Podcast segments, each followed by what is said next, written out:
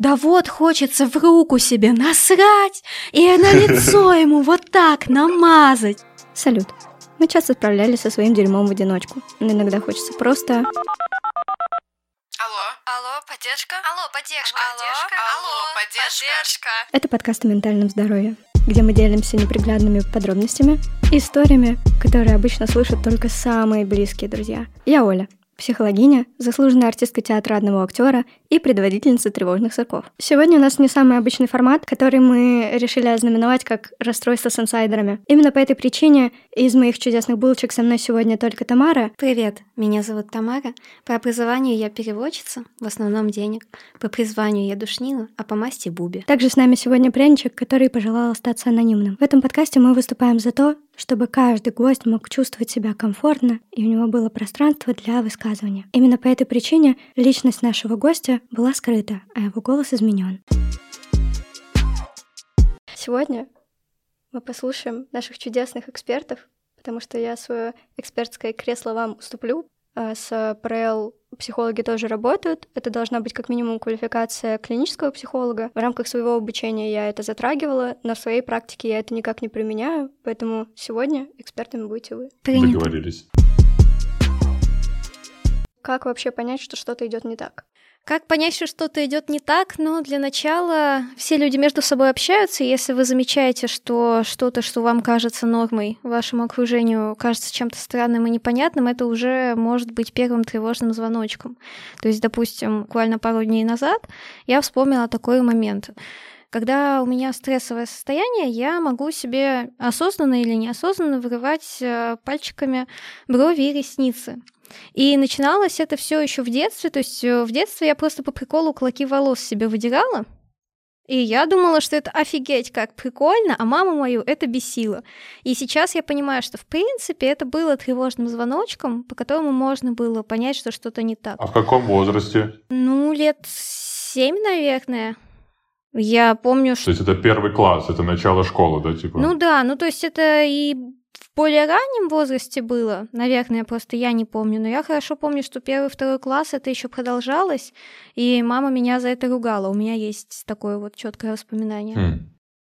Я ногой трясу. У меня даже сейчас нога трясется. На самом деле, начальную школу я плохо помню уже вот за такие штуки. Видимо, у меня нет ассоциации, что меня там условно ругали, не делай так но вот уже в средней, уже даже одноклассницы, то есть я сижу, она такая, тормози, парта летает, а, как бы, а я вообще этого не чувствую, то есть а у меня реально вот такой прям тремор, не тремор, но это не прекращается, это явно не норма, но вот если говорить там о твоем выражении, то у меня это все вот выражается в исключительно вот в дергании ногой, и иногда тяжело себя, то есть мне нужно сконцентрироваться, чтобы это не делать, я думаю, как бы в твоем случае это так же.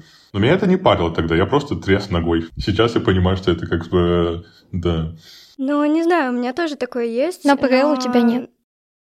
На ПРЛ у меня нет, да. Для меня это такой прям компульсивный ритуал, прям сбивает мою тревогу, это раздражает остальных людей. Но вот если говорить именно о таких прям явных вещах, насколько я понимаю, основные критерии — это импульсивность, перманентное чувство пустоты, суицидальные наклонности, деперсонализация, дереализация, ну, одним словом, это называется диссоциация, когда и то, и другое. Черно-белое мышление, ты говорила? Да. Но тут опять же, вот э, ты говоришь, как понять, что что-то пошло не так. В принципе, все можно разделить на какие-то внутренние и внешние проявления. То есть вот я привела пример внешнего. Это же не обязательно может быть симптомом ПРЛ, да, если ты себе что-то вырываешь или там трясешь ногой или рукой или чем угодно. Это просто внешний признак того, что, допустим, родитель может обратить на это внимание и как-то попытаться провести какую-то первичную, скажем так, оценку самостоятельно, даже просто обратившись к интернету, посмотреть, это норма или не норма у детей этого возраста. Если не норма, то отвести его к специалисту, может быть, к паре специалистов и так далее. А, естественно, самодиагностика, ну, конечно, это не стопроцентный метод, но просто понять, что что-то идет не так и есть смысл обратиться к специалисту, она, конечно, уже только может быть в более сознательном возрасте. Как это было у тебя? Мне было 22 или 23. А мы одногодки? Сколько тебе лет? 26, идешь стоя. Вот, значит, одногодки. Видите, как все совпало? Да, одногодки. фокус, фокус-группа. У моей подруги были какие-то серьезные траблы в жизни, уже не вспомню, что именно тогда произошло, но я хорошо помню это ощущение, что она мне жалуется, и я понимаю, что я вообще должна ей капец как сопереживать, и для меня это всегда было свойственно. А тут она рассказывает какие-то ужасные вещи, жалуется мне, как ей плохо. А я понимаю, что мне вообще все равно. И я ей как бы на автомате больше говорю, типа, да, да, очень плохо, там, тра-та-та, а внутри ничего не чувствую. Вот эта резкая смена уровня эмпатии меня заставила напрячься. Я пошла к психиатру. Психиатром мы поговорили, она сказала, ну, вы со странной жалобой пришли, потому что вы, по сути, жалуетесь на то, что вы не страдаете за других людей, но за них и не нужно так страдать. И она уже готова была меня в целом отпустить с приема с диагнозом нормальный вменяемый человек, а потом я поняла, что угу, так, а мы ей не рассказали дофига всякого компромата на себя, про суицидальные мысли, про наклонности селф-харма. Я когда это вывалила уже в конце разговора на нее, у нее так, знаете, глаза немножко расширились, я поняла, что ну да, вот оно, надо было с этого начинать. Но начинать с этого всегда сложно, особенно когда ты приходишь к психиатру, и это ну, твое первое посещение специалиста такого рода. Тем более, что у меня всегда было очень много масок, защитных механизмов, каких-то адаптивок, чтобы не палиться, что я чем-то отличаюсь от других потому что интуитивно я понимала, что что-то не так, но я это списывала на то, что, ну, у меня была закрытая строгая семья, консервативная, и я списывала это на то, что, ну, наверное, не совсем я социально адаптирована. И когда мне поставили этот диагноз, я хорошо помню, был солнечный день, я вышла такая радостная, такая, о, наконец-то, я поняла, Просвет что со мной, да. у меня ПРЛ. Я села в метро, да, я села в метро, да, на самом деле, да, когда ты понимаешь наконец-то, что с тобой, это просвет, очень сильный. И я стала читать в Википедии про ПРЛ, и я такая, а, так это не я глупенькая, не знаю, что я хочу там в жизни, что мне нравится и так далее. Это просто особенность работы моего мозга. И это, ну, конечно, одновременно это дало облегчение, потому что когда ты понимаешь, что происходит, это всегда лучше, чем когда ты в полном неведении и незнании. Но, с другой стороны, это тоже, конечно, ну, мне по самооценке в тот момент это ударило, потому что я поняла, что Ага, то есть я так никогда и не исправлюсь, не стану обычным нормальным человеком. Ну, как бы это был первый шок. Потом, конечно, я это приняла, и наоборот, очень часто я себя успокаиваю в каких-то стрессовых ситуациях. Я себе прямо говорю, типа, так, девочка моя, у тебя ПРЛ, не надо общей меркой себя мерить. Как бы мы учитываем свои особенности. Это нормально. Для нас нормально жить вот так и так. Угу. Угу. Как у тебя это было? Ну, во-первых, я долгое время не... Я долгое время хотел к психологу. Это было чуть ли не с первого, ну, как бы, с первого, со второго курса, когда начались такие движухи в университете, начались какие-то первые перекрывоны, когда не хочется общаться ни с кем, и когда ты можешь по полгода просто быть изолирован, ну, просто гонять свои мысли, все это сваливается в зависимости, в одинокие прогулки вечерами, нежелание брать трубки, типа, и, в общем, ты вообще не хочешь взаимодействовать ни с кем. Вот, ну, то есть меня это было, на самом деле, тогда, мне это было на каком-то на фоне, на фоне отношений, вот, но потом как бы оно начало куда-то не туда съезжать, короче, как будто бы было там триггером условным. Короче, долгое время потом было тяжеловато взаимодействовать.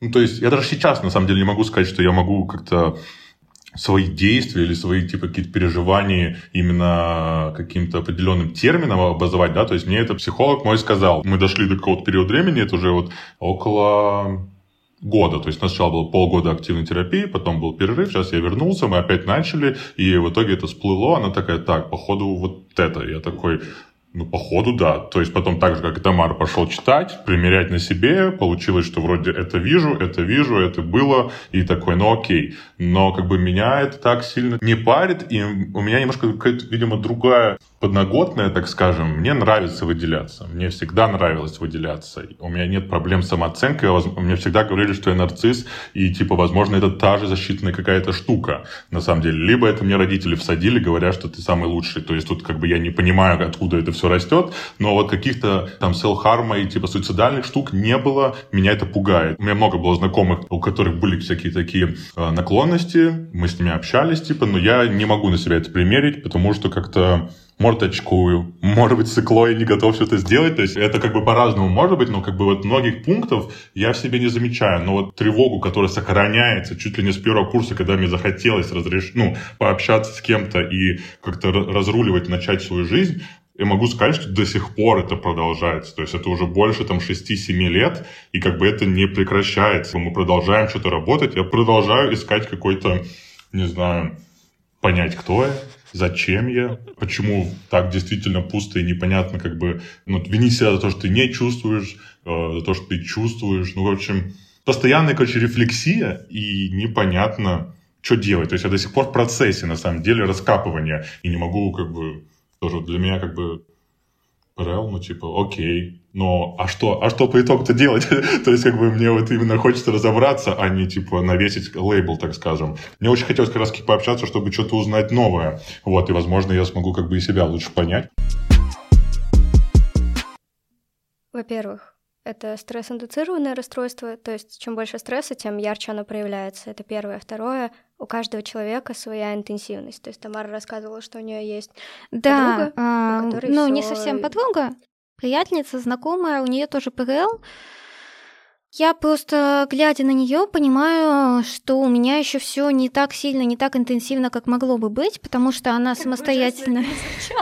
Нет, ну это не ужасно бы звучало. Я наоборот считаю, что хорошо, когда есть с чем сравнить, потому что когда тебе есть с чем сравнить, ты можешь как какую-то оценку давать. То есть, когда ты один, и у тебя нет других примеров перед глазами, ты думаешь, ну, непонятно, хорошо, плохо, сильно, слабо и так далее. Когда я пришла к психиатру, она мне сказала, что я не вижу смысла тебе в медикаментозном лечении, потому что ты не в психозе, и ты четко можешь себя сдерживать. Я говорю, отлично, а как я пойму, что у меня психоз, и мне надо к вам прийти за медикаментозным лечением? А, она сказала, ты поймешь.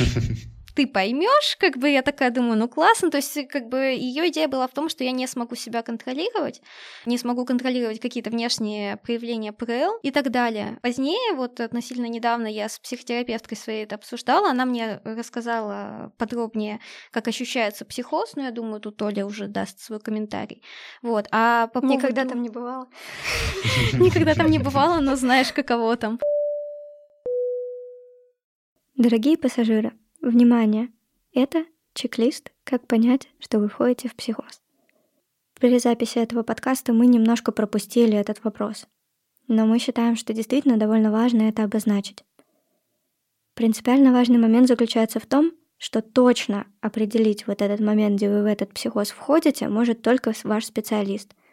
В состоянии психоза человек теряет связь с реальностью, за счет чего происходит не совсем адекватная реакция – Адекватный — это соразмерный раздражителю.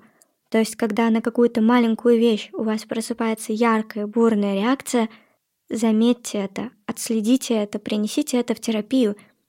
Попробуйте задать себе вопрос, а что именно для меня это значит? Почему я реагирую именно так? Реагировал ли я раньше так на это? Также, когда вы в него уже начинаете потихоньку заходить, может быть два состояния — Первое — это либо полная потеря работоспособности, либо лихорадочное состояние. То есть, когда вы как будто бы заходите в манию, и вам нужно много-много всего сделать. Появляется сразу много энергии, вы хватаетесь за все сразу, и вам хочется сразу все успеть. Следующий пункт — это когда колебания настроения происходят слишком ярко. В течение дня они могут меняться с определенной амплитудой. Опять же, отслеживайте, что для вас является нормальным состоянием. Еще один пункт — это стремление к самоизоляции. Когда вы понимаете, что вам не хочется вообще никаких социальных контактов, это тоже может быть одним из красных флажков.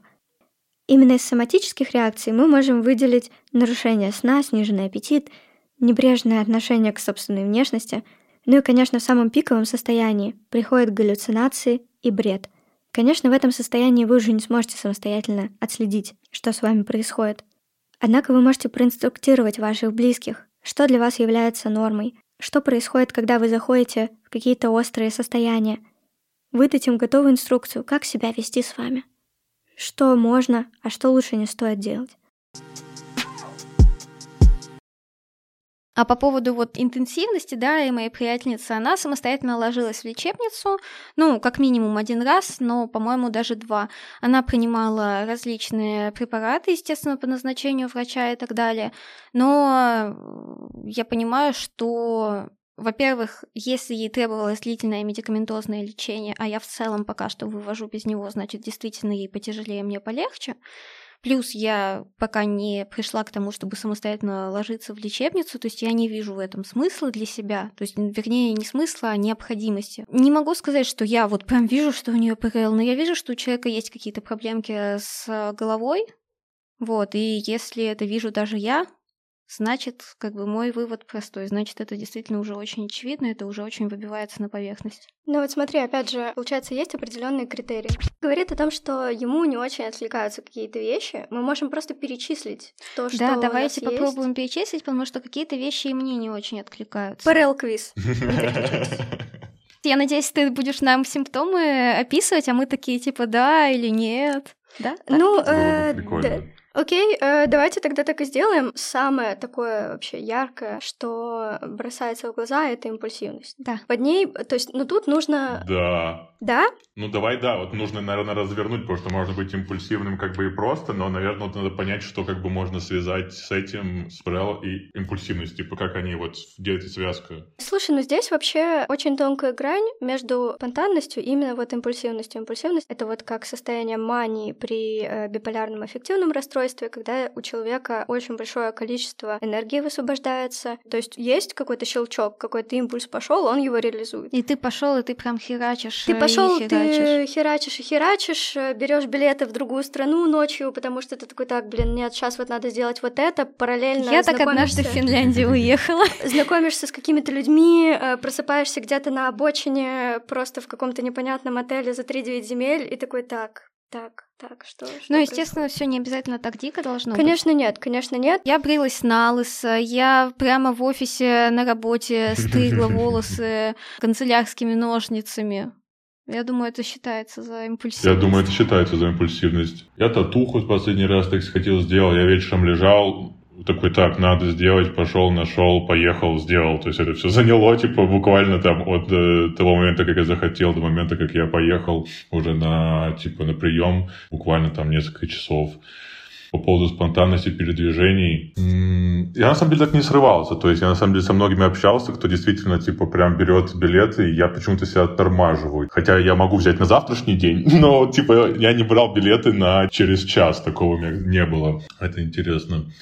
Не могу понять, насколько это типа проявление какое-то, но у меня в целом типа есть э, такая черта. Мне что-то нравится, я загораюсь и быстро мчусь, короче, это делать. Прическу я тоже пошел, сделал, побрился. Мне захотелось типа состричь, хотя мне сначала я отращивал, потом я пошел, побрился. Ну, то есть, но при этом эти все действия, они, вот я бы их все-таки не склонял типа к проявлению какому-то. Это просто, мне кажется, моя черта характера. Возможно, я как бы не прав, Но тут, опять же, все измеряется субъективным дискомфортом. То есть, если ты принял для себя решение, что, блин, мне надо вот это, ты пошел это сделал не через неделю, а там на следующий час, это одно. Другое дело, когда постоянно скачет вот это состояние. Хочу вот это, нет, хочу вот это, хочу вот это, и прям сразу же делаю. Бывает скачет, но это в моменты напряжения какого-то действительно. То есть вот когда ты на каком-то пике, у меня эти пики, я, честно говоря, уже так проанализировал в последние вот года, у меня они реально около раза в год происходят. Поэтому я прям четко ощущаю, когда я должен замкнуться и когда я должен отдохнуть. Ну, как бы, даже не, это не отдых по факту получается, это получается жесткое самокопание и самобичевание какое-то, и ты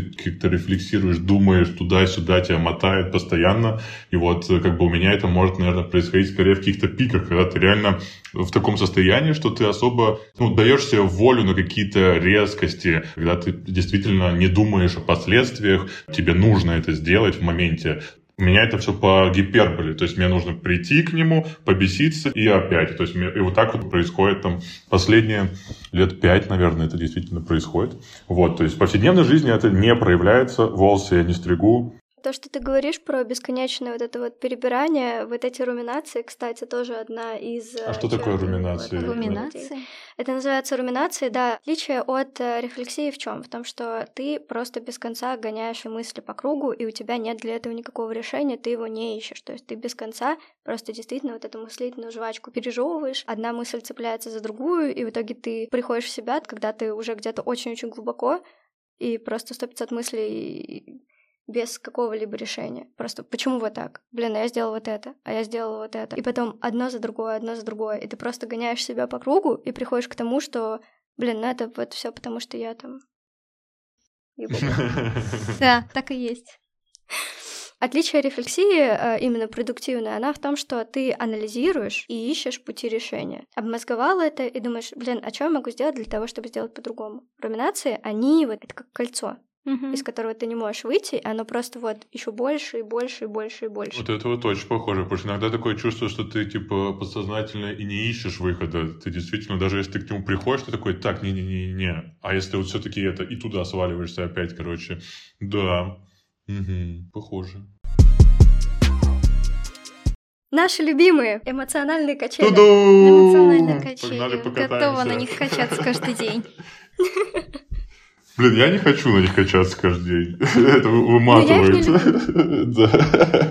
Это выматывает, но давай честно, как бы не то чтобы был особый выбор. Ну да, ну как-то в сторону какой-то работы над этим, то есть я верю, верю в то, что можно как бы что-то сделать. Мы приходим опять к тому, что я все-таки я подсознательно все-таки верю в какой-то баланс, инь-янь, йога. У нас просто есть человечек с биполярным эффективным расстройством, и она нам подсказала, что есть глобальная разница. При ПРЛ э, эти качели происходят в пределах дня от максимума до минимума и обратно, и оно может циркулировать. При этом при бар происходит четкое разделение, то есть одна треть — это мания, две трети — это депрессия. То есть человек просто находится постоянно в депрессивной фазе. В определенный момент вот есть какой-то месяц, когда его прям, ну, подманьячивает, при этом в какое-то относительно нулевое состояние, как будто бы она практически не выходит. Как это у вас происходит? Ну, как ты верно заметила, это может быть э, по нескольку раз эмоциональные качели в течение дня, но в целом бывают периоды, когда они растягиваются, например, не пять раз туда-сюда тебя мотает за день, а утром все было отлично хорошо, вечером все ужасно, на следующее утро, допустим, опять все хорошо, да, то есть одна смена настроения за день. Иногда бывает держится по несколько дней, вот. Э, ну, естественно, депрессивная фаза, в принципе... Вот периоды разные, да, да. Да, депрессивная фаза, в принципе, имеет свойство длиться больше, то есть как раз как у людей с бар, просто вот эти периоды, они делятся не на месяцы, а на там, ну, ну несколько дней, ну, недели, то есть если... То есть это более динамичная история. Это намного более динамичная история, и если депрессивная фаза длится больше вот этого устойчивого периода, да, а неделя, то вот это уже повод подумать, а не начался ли у тебя тебя депрессивный эпизод, в принципе. Бывает, после депрессивного эпизода или депрессивной фазы идет как раз, вот как ты говоришь, нулевой кто?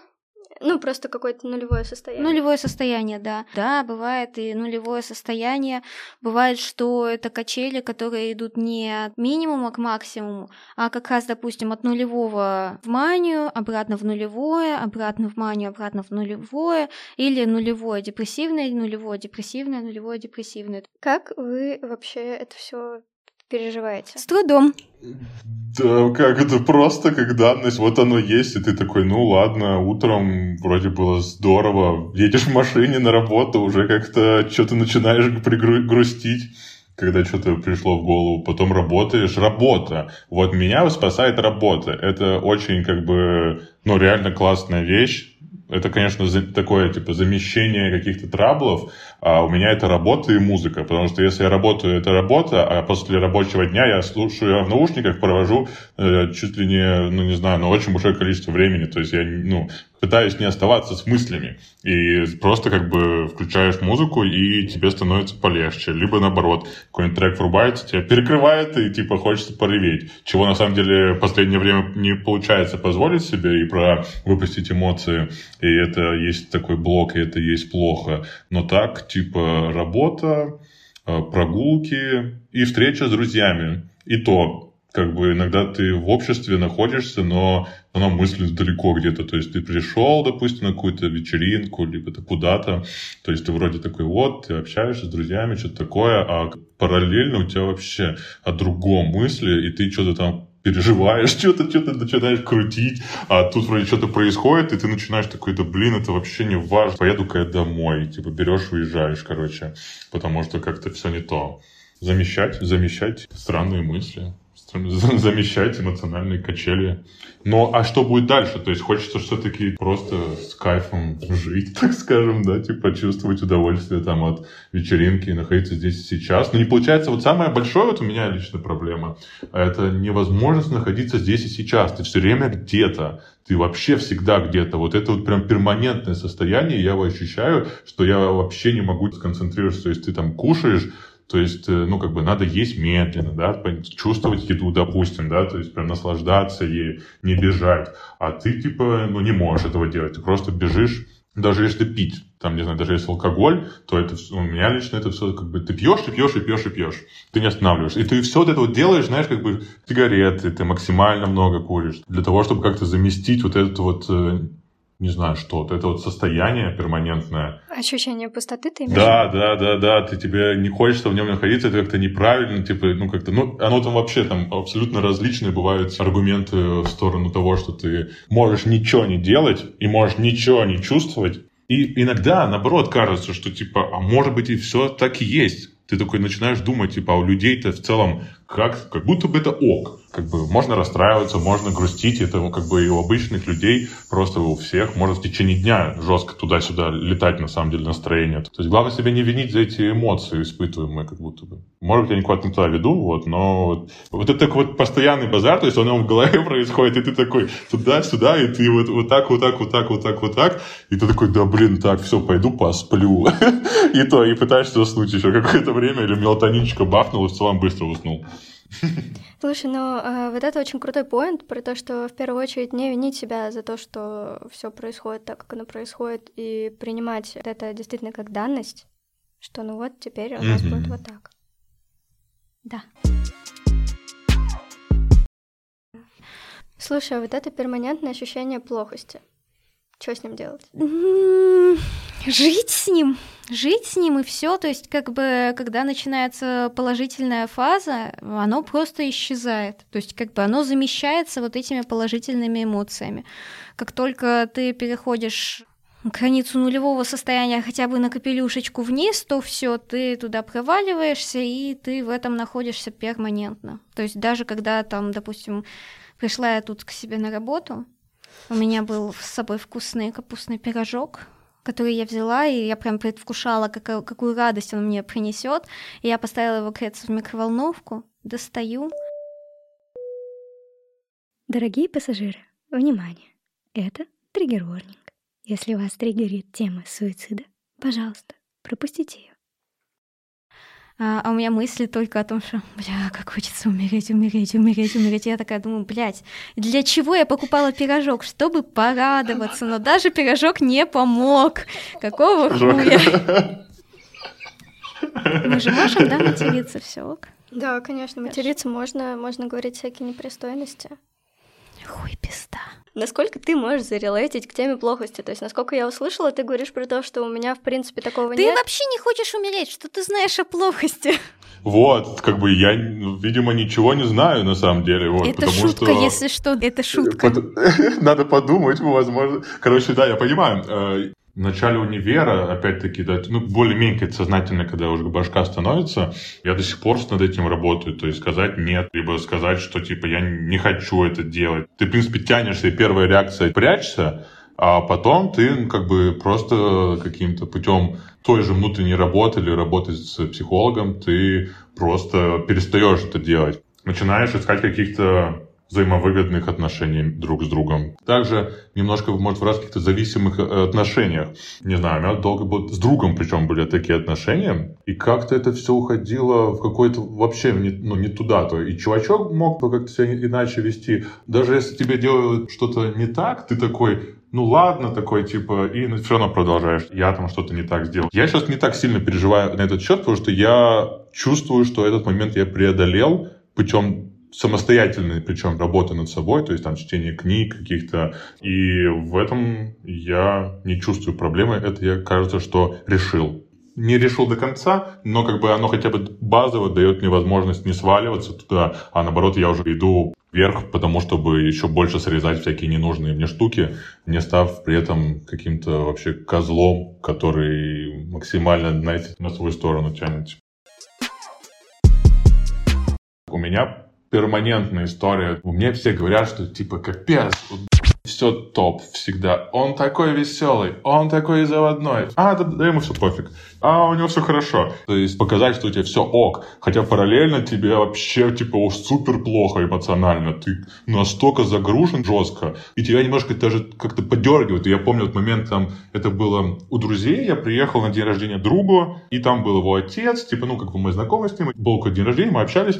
Он такой, блин, вот, вот ты красава, всегда на позитиве, все такое. Я улыбаюсь, но внутри типа прям передергивает, потому что я понимаю, блин, абсолютно не так. Но ты стоишь с улыбкой, и типа у тебя все хорошо. И это продолжается. Иногда такое ощущение начинает из этого складываться, что тебя не понимают. Но ты не сам не проговариваешь. Это вот другая уже проблема, когда ты не как-то, не знаю, не рассказываешь.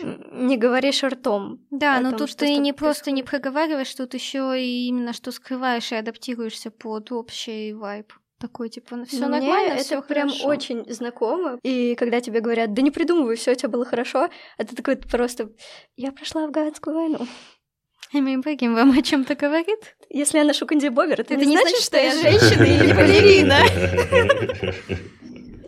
А мне не хочется грузить никого, наоборот. Типа, нежелание принять не знаю, помощь, ну, я не прошу ее. Обычно находился какой-то один человек, который в какие-то такие тяжкие моменты, вы с ним как-то на одной волне, вот, и вам становится полегче. Но обычно вы оба на какой-то странной движухе в этот момент находитесь и находите какой-то общий язык. Вот. А тогда вот эта история, когда, типа, да все у тебя было ок, типа, в смысле? Вообще, да, было, было, было, было, было.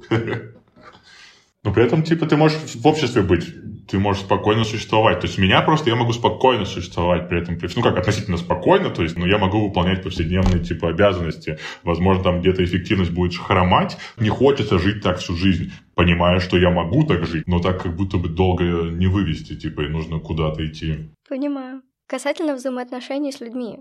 Что вообще людям нужно знать об этом расстройстве при коммуникации с вами? Не задавайте сложных вопросов, что мы любим, что мы хотим, мы не знаем. Ну, то есть, как бы у меня очень ярко выражена деперсонализация. Мгм. То есть э, я реально такая, да хуй знает, кто я. То есть не просто кем ты хочешь стать, когда вырастешь, и можно оправдываться. Там мне всего 26, я пока еще не выросла. Я ещё не тра-та-та». выросла. Да, мы вот сегодня как раз обсуждали с девочками, что у людей с ПРЛ, с ярко выраженной деперсонализацией, есть свойство списывать чужие интересы, чужие вкусы, там еще что-то. Э, Я могу четко назвать, какие мои интересы на самом деле моими не являются, они являются приобретенными. То есть схема всегда была очень простая. Мне нравится этот человек, он мне интересен, он любит вот это, вот это, вот это, я тоже буду любить вот это, вот это, вот это. Что-то приживалось, и так и осталось в моем характере, в моей личности. Что-то не прижилось, но оно где-то на подкорке все равно лежит. И, откровенно говоря, мне вот даже сложно вообще вычленить, что именно мне нравится, потому что мне нравится. Я не уверена, что вообще такие вещи на самом деле есть, которые не списаны у кого-то. Возможно, просто недостаточно глубоко посмотрела, у кого я это в свое время подсписала, потому что я не хочу знать ответ. Хочется думать, что есть что-то мое. Кто я, чё я? Да фиг знает. И это вопрос такой, да, постоянный, и ты не понимаешь, куда тебе хочется. А вот по поводу вот этого заимствования каких-то, ну, при этом, при всем, я не знаю, мне кажется, каждый из нас заимствует какие-то интересы. То есть я, честно говоря, вот опять-таки, я, мне кажется, что это очень многим, типа, бли- близко просто людям, да, мы считываем чужую культуру. ага. Нет, ты вот переживать, опять-таки, ты как будто бы... Ага. Да, в принципе, это нормально, это взаимный обмен чем угодно, информационным кодом, если хочешь. Но есть разница. А вот представь себе, что у тебя есть друг, и, ну, я не знаю, например, он в Тарков играет, ты об этом узнаешь и говоришь, о, давай ты мне покажешь. Прикольно, интересно, хочу посмотреть. Он тебе показывает, и ты такой, блин, раз поиграл, два, понравилось, и ты втянулся. Вот это не списывание интереса, это ты просто заразился тем же увлечением, что и твой друг. А когда ты знаешь, что твой друг любит Тарков, и ты независимо от него начинаешь просто в него играть и себя убеждать, что тебе это нравится, вот это уже списывание. У меня такого нет, на самом деле. У меня такого нет. У меня есть какие-то определенные несколько тем, куда тебе хотелось бы типа развиваться, и ты между ними постоянно прыгаешь. Туда-сюда, туда-сюда, и все время винишь себя за то, что ты не делаешь ту тему, и то, что делаешь эту, и наоборот, то, что а наоборот эту, а та типа нет. Не знаю, меня водили к психологу перед универом, чтобы я понял, куда я должен, что я хочу. Вот, и мне тогда была интересна там одежда, и я пошел на коммерцию, чтобы научиться продавать шмотки. И в целом мне это интересно, вот, но при этом мне очень близка музыка. Вот, а по поводу заимствования, я не могу сказать, что я что-то заимствую, но это нормально. Опять-таки, в моем случае, типа, я смотря, смотрю на успешные результаты, мне очень всегда нравилось читать биографии успешных людей, это было прям манечка, и она как бы, ну, в детстве она была особенно сильная, сейчас, типа, не факт, что она такая же осталась, но мне действительно там очень близки такие всякие истории, и как будто бы это нормально перенимать какие-то рабочие штуки. Мы как бы все как конструктор собираем, накидываешь на себя что-то, то, что тебе может пригодиться. А вот это там быть каким-то, не знаю, супер аутентичным, пипец, типа что-то супер эксклюзивное такое, и ты сама доперла, тебе не зашло, такое как будто бы, ну, какая-то гениальность, типа, которая близка уже какой-то не особо классическому пониманию, типа, там, нормальности, мне кажется. Но, короче, я себя не виню за то, что я цепляю, возможно, какие-то штуки. Ну, не, и убеждаю себя. У меня нет проблем, что я убеждаю себя, что мне это нравится. Если мне не нравится, я скорее от этого откажусь. Вопрос в том, что нужно знать вашим близким об особенностях коммуникации с вами. Вот из чего, с чего мы начали. А, да, точно. Что ты можешь сказать по этому поводу? А, ну, меня вот в пике, когда, типа, мне хреново, мне хочется побыть одному, а что, чего я не сделал в прошлый раз, когда был близким человеком, я этого не сказал, и все это вылилось в, ну, не то, что не особо адекватную реакцию, но очень резкую реакцию с моей стороны на очень банальные какие-то адекватные вещи со стороны. Я не проговорил вот, о том, что, типа, не надо меня трогать, пожалуйста. Сейчас вот не стоит. Я прям вот, мне сейчас нужно вот это. Типа, вообще не лезть, условно. Либо лезть, но вот как-то вот, если я, я не хочу, чтобы кто-то был со мной там близко, не надо, типа, ну, наседать. То есть мне нужно предупреждать о том, как лучше себя вести в какие-то определенные периоды со мной. Вот так сказать. Ну, то есть, это зависит от меня. А в повседневной жизни, ну, со мной можно взаимодействовать и как, особых каких-то штук делать для того, чтобы можно было со мной комфортно взаимодействовать, как будто бы и не нужно. Потому что, опять-таки, я в социуме адаптируюсь очень спокойно, как бы могу себя вести комфортно для всех вокруг, вот. А когда как раз-таки этот момент пропадает, я просто изолируюсь от общества. То есть у меня такая система. Я просто для себя выработал вот это нежелание делать кому-то дискомфортно, что в, в какой-то степени типа и ок для общества, и не ок для меня, когда типа я все на себя тащу. То есть я просто вот для себя распараллелил, знаю, что в какой-то момент не нужно, чтобы никто это типа со мной взаимодействовал, и все. У меня какие-то отработанные есть уже практики, да, можно так сказать, как мне себя вести, и я вот так себя и веду. Вот так вот. Насколько я понимаю, вот у Тамары тоже есть вот эта история, что когда плохо, просто не подходить ко мне. Да, но в принципе, я бы сказала, что с небольшой оговоркой, потому что, да, на самом деле порой очень хочется уйти в раковину, изолироваться от всех и так далее, но не всегда есть такая возможность. Но самое главное, что да, окей, допустим, когда вот я хочу в раковину уйти, ну я это так называю, изолироваться, как говорит в принципе, можно находиться со мной рядом, то есть, ну, это касается, естественно, там вот домашних, но главное не лезть с вопросом, что случилось, кто тебя расстроил, кто тебя обидел, потому что это просто смена настроения, это как времена года, как солнце встает и садится. Нету этого веских причин. Я всегда своему партнеру на этот вопрос привожу такой пример. Говорю, ну вот представь себе, что у тебя рука чешется. Он такой, ну да. Я говорю, ну вот ее хочется просто почесать, то есть просто там полежать, поплакать, побыть одной, еще что-то. Ты же, когда рука чешется, не задаешься вопросом, так, а почему ты чешешься? А кто сделал так, чтобы ты чесалась? То есть, нет, понятно. за это? Да, ну то есть можно, конечно, в такой ситуации найти какие-то причины, там, я не мылся 8 дней, меня покусали клопы, что угодно. Причина зуда может быть, но вопрос в том, нужно ли ее вообще так, ну, глубоко Ну вот, копать э, и искать. если, если есть данность, вот это само, вот это проявление, Ну да, нужно ну то есть не как бы- копаться в причинах, а устранять.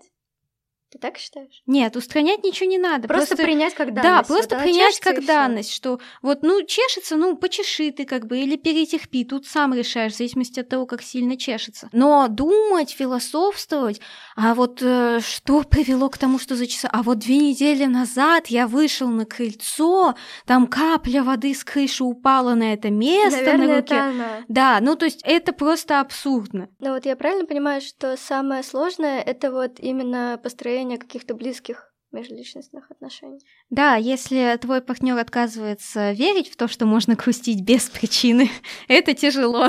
Как и радоваться на самом деле без причины. Но радость, типа, это позитивная эмоция, и за нее никто не спрашивает. Что тебя так обрадовало сегодня? Нету позитивных и негативных эмоций, есть просто эмоции. Спасибо. И можно плохо себя чувствовать, и это нормально. Это не негатив, это конкретные эмоции. А как тогда можно охарактеризовать Можно их радость? назвать как э, условно позитивные, условно негативные. Вот условно... я про условно позитивную, значит, говорю, что она, в принципе, более социально приемлема, поэтому в ней никто не копается так.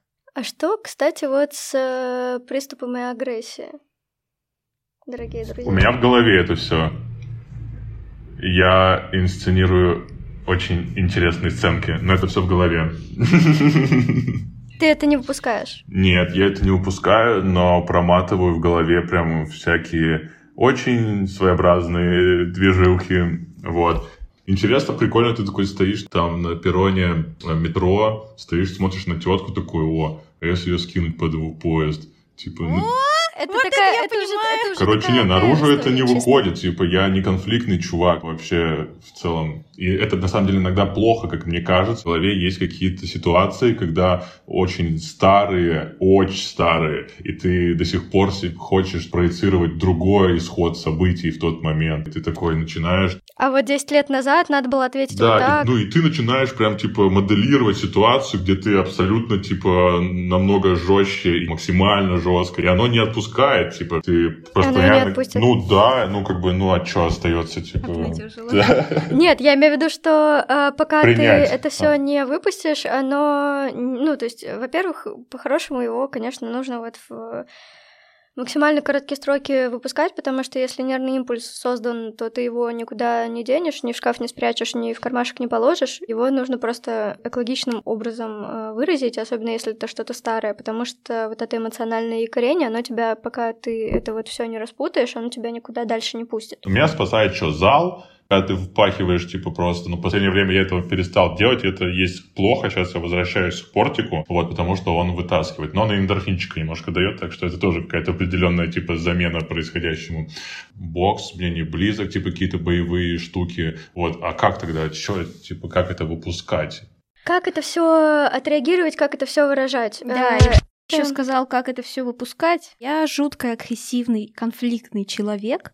Меня сдерживает только то, что я ссыкло. Я один раз просто коллегам написала, что если однажды утром я вам напишу, что я э, в полиции, как бы не удивляйтесь, это значит, я запиздилась с кем-то по дороге в метро, потому что люди в метро бесят порой неимоверно. То есть я понимаю там все эти ситуации, когда метро вагон резко встал, все упали, вопросов нет, но есть же определенные уёбки, то есть мне как-то просто по башке мужик взрослый дал локтем, я так охуела, что я ему ничего не успела ответить. Он как-то вот так вот, короче, что-то хотел там сделать, попал локтем еще в другого мужика, и вот они там чуть не запиздились. И как бы, если бы я чуть быстрее сориентировалась, я бы там вместе с этим мужиком того уёбка бы отъебала нормально. Вот, просто я растерялась, как бы, я не поняла, откуда прилетела и что произошло. Мой способ очень простой. Это ругаться, это кричать, это все в словесную форму обличать, максимально грубую. Да вот, хочется в руку себе насрать и на лицо ему вот так намазать. Поэтому у нас всегда трехэтажный мат стоит. Да, у меня вообще везде всегда трехэтажный мат стоит, где я нахожусь. Это помогает, в принципе, сублимировать как бы немного желание войти в открытый конфликт с человеком. Но, честно скажу, периодически я в них ввязываюсь. Запиздиться я вообще не боюсь, но вот бывают какие-то моменты, когда когда я в зависимой роли, вот здесь мне очень сложно что-то сказать. То есть, условно, когда я прихожу там в МФЦ, а-ля. Ну да, там, но мне кажется, что МФЦ это такое место, где даже у любого вообще, мне кажется, человека без Ну вот да, но меня это очень э, расстраивает, потому что как бы... Но это если... филиал ада, Тамара. Это не важно. Не ты устанавливаешь правила. Это не важно, как бы, если я могу запиздиться с каким-то хуйлом на дороге, я и в МФЦ должна быть готова запиздиться. Смотри, ну здесь речь о чем? Ну, во-первых, как бы я не знаю, насколько остальным людям э, с этим совсем ок, и насколько тебе это доставляет дискомфорт. И как бы если это все держать... Мой дискомфорт дискомфорт заключается в том, что я не всегда испытываю тот уровень агрессии, который я хочу испытывать. То есть вот моя вот эта мелкая сыкливость периодически его перебивает. Это и чувство самосохранения, это Тамара, это не сыкливость, что... это нормально. Это тебя спасает от, от всяких проблем, и это нормальная защитная реакция.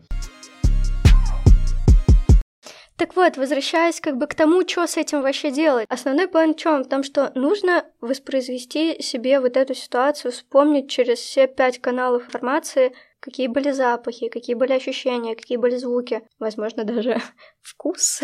Погуглите э, значение слова «вкус».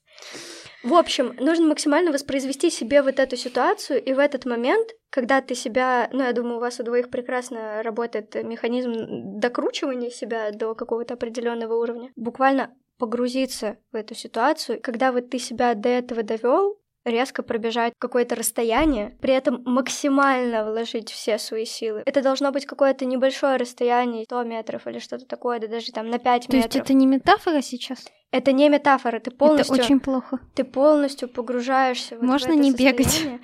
Потому что агрессия — это что? Агрессия — это энергия жизни. Она нацелена на то, чтобы спасти вас в какой-то конкретный момент времени. Вы не сделали никакого действия для того, чтобы себя спасти тогда, когда вот она выделилась на эту задачу. Теперь вам нужно это отреагировать. А как это сделать? Это можно сделать только через тело. Ты можешь бесконечно перебирать вот эти мысли, но они тебя ни к чему не приведут. Как только вот это ощущение воссоздается, нужно сразу же притворить его в какое-то действие. Тамар, не знаю, прыгай на скакалке. Угу. Ты предлагаешь еще хуже. А ты ходила, Тамар, в комнату, где Блядь, надо, можно я бы с большим удовольствием сходила. Очень хочу, да. очень интересно. Вот. Ну, сходи, это вот выплеск как раз-таки всего вот этого, я думаю, полегчает капец после этого. Ну вот, опять же, нужно именно не то актуальное количество агрессии выбрасывать, а именно то, что вот у вас куда-то законтейнировалось. Да можно все просто, вспоминай всю свою жизнь и хуяч там все. Как с этим совсем быть, как с этим совсем справляться? Что помогает конкретно вам, дорогие друзья? Ну, уже обсуждали. Ворк. Ворк. Да, мы уже обсудили. Ворк, музыка. Помимо всего прочего, ты говорил, что тебе в свое время помогли книги. Что это? Александр Свияж, такой чувак есть, русский чел. Советую, если не читали. Книжка называется, ну там их много, но вот э, одна из них «Что делать, когда не все так, как тебе хочется». Я до сих пор пользуюсь некоторыми практиками оттуда, там, к примеру, одна из них это перед сном, когда ты не можешь уснуть, у тебя типа поток мыслей, но это как бы нормальная типа история для всех. Просто представляешь, что ты в белой комнате с одной дверью. Все мысли за этой дверью. То есть она иногда приоткрывается, когда тебе впускается мысль в голову, ты резко ее закрываешь опять. И как бы находишься условно в этом вакууме в белой комнате, а, и все. То есть это прям очень классно помогает. Ну, то есть одна из. Плюс, что, терапия. Не забивать на все остальные аспекты своей жизни, типа стараться себя поддерживать и любить себя. Это вот вопрос о любви к себе, он тоже очень важный. Не гонять себя по кругу, что ты вот это не так, это не то. Кушай здоровую пищу, ты любишь себя, и твой организм дольше проживет. Спи нормально, потому что тебе будет завтра сложно, типа, ты же не хочешь, чтобы тебе было плохо. В словах чувствуется любовь к себе. Незнакомое чувство. Ну... Знакомые, но большой, большой респект на самом деле за это. Сейчас в России в нашем культурном коде какой-то вот культ жертвенности, культ самоненавидения. Да. Есть такое, есть такое. Это прям проблема на самом деле. Вот мелким как будто бы, не знаю, мелким, как кто помладше, не знаю, вот я просто читал, слушал всякие штуки, то, что вот как раз-таки там условно наше поколение, вот это оно все пиздострадальческое, как-то пытается себя раскопать и как-то а, а, отдувается за совок, за 90-е, за это вот все, рефлексирует. А те вот условно там 2000-е и выше, там у них как-то по-другому уже все идет, и там какие-то другие движухи, вот, а как бы наши родители, они в тотальном таком вообще безэмоциональном состоянии. То есть для них эмоции испытывать это как-то как будто бы не ок, потому что это как-то общество не особо приветствовалось. Все ради там общества, а не ради себя. Да надо эгоистом быть в хорошем понимании этого слова. Для их поколения как будто, в принципе, было небезопасно что-то чувствовать, потому что на а, следующий день может вообще произойти все что угодно. Что тебе Тамар делает хорошо? Что тебе нравится? Я не могу поверить, что тебе нет того, того что тебе нравится. Какое-то действие, либо, типа, не знаю, процесс. Я очень люблю кушать. Я очень-очень люблю кушать много и вкусно. И когда началась спецоперация, честно скажу, еда и ромкомы, но в первую очередь еда, это было то, что меня вытаскивало, то есть я сняла себе, ну, у меня в принципе почти не было в тот момент уже ограничений по питанию, но все оставшиеся я полностью сняла, потому что бодипозитив, я раньше носила размер S, сейчас на мне штанишки размера L, и все круто, и я такая как бы продолжаем идти этим курсом, неважно, сколько мы наберем, главное, чтобы в текущий момент кукуха не съехала. Она может не съехать э, при условии того, что мы будем иметь вот это вот какую-то эндорфиновую поддержку. Я ее получала только из еды. Потому что по мне это прямо жмыхнуло. Я очень много готовил. А я да, еще люблю готовить. Да. Я прям, у меня было первый... У меня, короче, вот как только у меня стресс, я иду и пеку блины много часов подряд. Вот такую стопку хуярю. Обожаю, обожаю это делать. У меня две сковородки, и ты стоишь и но это, да. как, ну, мне это нравится. Я поэтому понимаю, чем я буду заниматься там в старости. У меня уже есть план. У меня будет мастерская, я буду руками что-то делать, потому что меня это успокаивает. Я... Ну, как бы это успокаивает любого человека. Это ок. Я только сегодня с партнером обсуждала, ну, как бы как обсуждала, я ему так вскользь сказала, типа, я знаю, какая будет моя следующая работа. Он говорит, какая? Я говорю, это будет работа руками. Он говорит, нет. Я говорю, да я пойду крутить букеты, грубо говоря. Ну, или там я понимаю, что я могу куда-то там под мастерем пойти, где вот с нуля берут, еще что-то, потому что вот эта вот работа руками, когда у тебя уже голова отключается полностью, то есть ты становишься неработоспособным, потому что у тебя нервная система уже не вывезла, ты уже все как бы умер немножко внутри. И вот дальше ты идешь... Inside. Dead inside. И бабка тоже inside. Вот. И ты идешь, ты переключаешься на ручной труд, который как раз дает э, еще при этом тебе эффект э, мгновенного результата, что тоже для людей с ПРЛ очень важно. То есть вот ты либо куришь, либо что-то делаешь реально, либо руками. Но лучше руками, честно говоря, делать, типа, это абсолютно намного интереснее для себя, для общества. Короче, да, готовить. Но сейчас готовка но я задолбался, я начал, начал жрать, я готовил по несколько пиц. Типа, еще мы там с девушкой были, я постоянно такой, так, что сегодня погнали за бургерами, погнали сделаем, типа, я с утра давай приготовлю драники, погнали. И тут, и все. Но мне, в принципе, это всегда нравилось. Вот, готовка успокаивает, этот еще творческий параллельно процесс. Нужно как-то контролить. Хотя сейчас я не контролирую себя по еде на самом деле, я позволяю себе ну вообще ну, да. все. Исходя, видимо, из такой же как бы логики, как у тебя, да. И опять-таки, типа, ты такой думаешь, да не надо этого делать, и потом идешь жрешь. да, да не надо, не надо, и идешь. Типа, вот это постоянное вот это вот кольцо какого-то бессмысленного, какого-то вот то, о чем вот ты говорил, не рефлексия, а вот второе, вот это, есть, как Руминация, но ну, то, что ты говоришь, это болезненное перебирание одних и тех же мыслей. Но Если оно тоже тебя... идет по кругу. Оно тоже идет по кругу, если у тебя есть какое-то навязчивое действие, то это уже компульсия, когда у тебя есть какой-то ритуал. Как вообще выходить из вот этих руминаций? Ты говорил о том, что тебе помогает представить себя в белой комнате и захлопнуть дверь, когда они врываются. Как и самая главная фишка философии ДБТ про то, что мы просто принимаем вот все так, как оно есть, безоценочно. Первый пункт — это принять тот факт, что вот оно есть, не пытаться это отрицать, не пытаться запрещать себе вот этим заниматься, выделить себе 30 минут в день, 20 минут в день, когда я буду заниматься конкретно вот этим. Попытаться отследить, как вы туда заходите. Чаще всего мы ловим себя на мысли, когда вот мы уже где-то очень глубоко внутри, когда мы уже чувствуем себя полным дерьмом. Вопрос, а как мы туда зашли? С чего это все началось? Попробовать прописать ход мысли и отследить, с чего это началось. Каждый из вопросов, которые вы себе задаете, попробуйте перефразировать таким образом, чтобы побудить себя к действию. То есть, например, мы говорим о том, что почему со мной все постоянно так? Почему у меня вот это? Почему у меня вот то? Что я могу сделать прямо сейчас для того, чтобы поменять вот этот кусочек?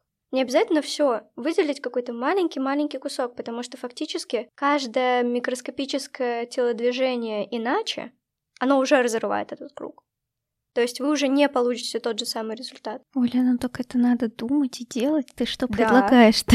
Но я... Ты что предлагаешь думать что-то и делать Тамар, что-то? Я тебе скажу так, КПТ, это вот буквально когниция, это мысль, но поведенческое — это поведение. Я буквально, ну, стимулирую людей думать и делать. Ну, это моя работа. Осуждаю. Я сейчас иду к осознанию себя как какой-то трансляции себя. На самом деле, вот я вижу выход в общении, как минимум в таком общении, в общении и проявлении своей натуры на публику, потому что у меня оно прекратилось в целом, учитывая там тот же Инстаграм, это единственный канал, куда я хоть что-то о себе мог выкладывать, хоть с кем-то делиться. Там, если посмотреть даже мою инсту, я там раз в полгода, раз в год, как бы какие-то посты, вот, которые никогда не сопровождались ни единым словом подписи практически. То есть никакой экспрессии ты себя не показываешь, и ты себя не видишь, и поэтому. Короче, надо не стесняться общаться потому что, не знаю, столько вокруг людей разных, у всех свои какие-то приколдесы, и понимать, что как бы а, мир вообще огромен, и таких вот разных, типа, и как мы, и как Оля, и как вот эти, типа, ребята, куча. Да все в целом ок. Я к этому, ну, я как бы не все ок, но к тому, что надо просто показывать, какой ты есть. Ты найдешь того, кто тебя поддержит, опять-таки, извне, и ты найдешь каких-то там, ну, вот мы пообщались, прикольно, да, мы узнали друг о друге. Я пытаюсь настроить мысль, да, что, типа, ограниченный срок жизни, прикольно показывать карту карту жизни нарисовать, просто сто лет нарисуйте, и отметьте, что уже прошло. И увидите, какая часть жизни осталась, то есть приблизительная на самом деле. И ты такой, ага. И это на самом деле помогает тебе понять, ну, на что ты можешь выделить это время, да, то есть там не циклиться на чем-то одном, а сразу себе как-то распланировать, появляется цель и желание что-то сделать. То есть ты говоришь о желании там делать руками, пойти работать, выдели себе на этой карте там три года на то, чтобы разобраться, как делать свечи, или там год ты хочешь поделать, э, там букеты покрутить. Ну, короче, и это, из этого строится у тебя какая-то цель, потому что цели нету. Жизнь бессмысленна. Как бы это все хуйня. Поэтому нужно себе создавать. Никто, кроме нас, не создаст нам никакое, типа, желание жить, кроме нас самих. Ничего не делать невозможно. Постоянно себя, типа, дрочить мысли свои тоже, как бы, ни к чему хорошему не приведет. Я рисовал, это прикольно. Не могу сказать, что к этому движусь, но у меня появляется какая-то разметка в башке. То есть, если бы я этого не сделал, ее бы не было. Вот, и я как бы хотя бы условно нарисовал, она у меня уже есть, визуальная память у меня отличная, у меня все картинками. Вот, и она у меня как бы всплывает, когда я такой, блин, зачем, куда, почему ты такой, а вот там, а, ну да, фух, оно там будет вдалеке, хорошо, тогда еще в целом как бы есть смысл в том, что я сейчас делаю, для того, чтобы дойти туда условно, вот, и как бы вот за счет таких вот чекпоинтов в будущее можно существовать. Мне очень нравится, мне очень нравится поинт про то, что да, действительно, все вот так, как оно есть, но несмотря на это, все ок. Все ок. Все немножко специфично, но это не значит плохо или хорошо. Жить, жить, как говорят у нас в ТикТоке. Жить, жить, Аминь. жить. Аминь. Что, думаем и делаем? Или машем, или улыбаемся и машем просто, думаем или вот думаем и делаем. Вот улыбаемся и машем, мне как-то больше все нравится, ребят. Подписывайтесь на наши социальные сети по кодовому названию Алло Поддержка, и в том числе на ту соцсеть, которую нельзя называть, на мой телеграм-канал, и до скорых встреч!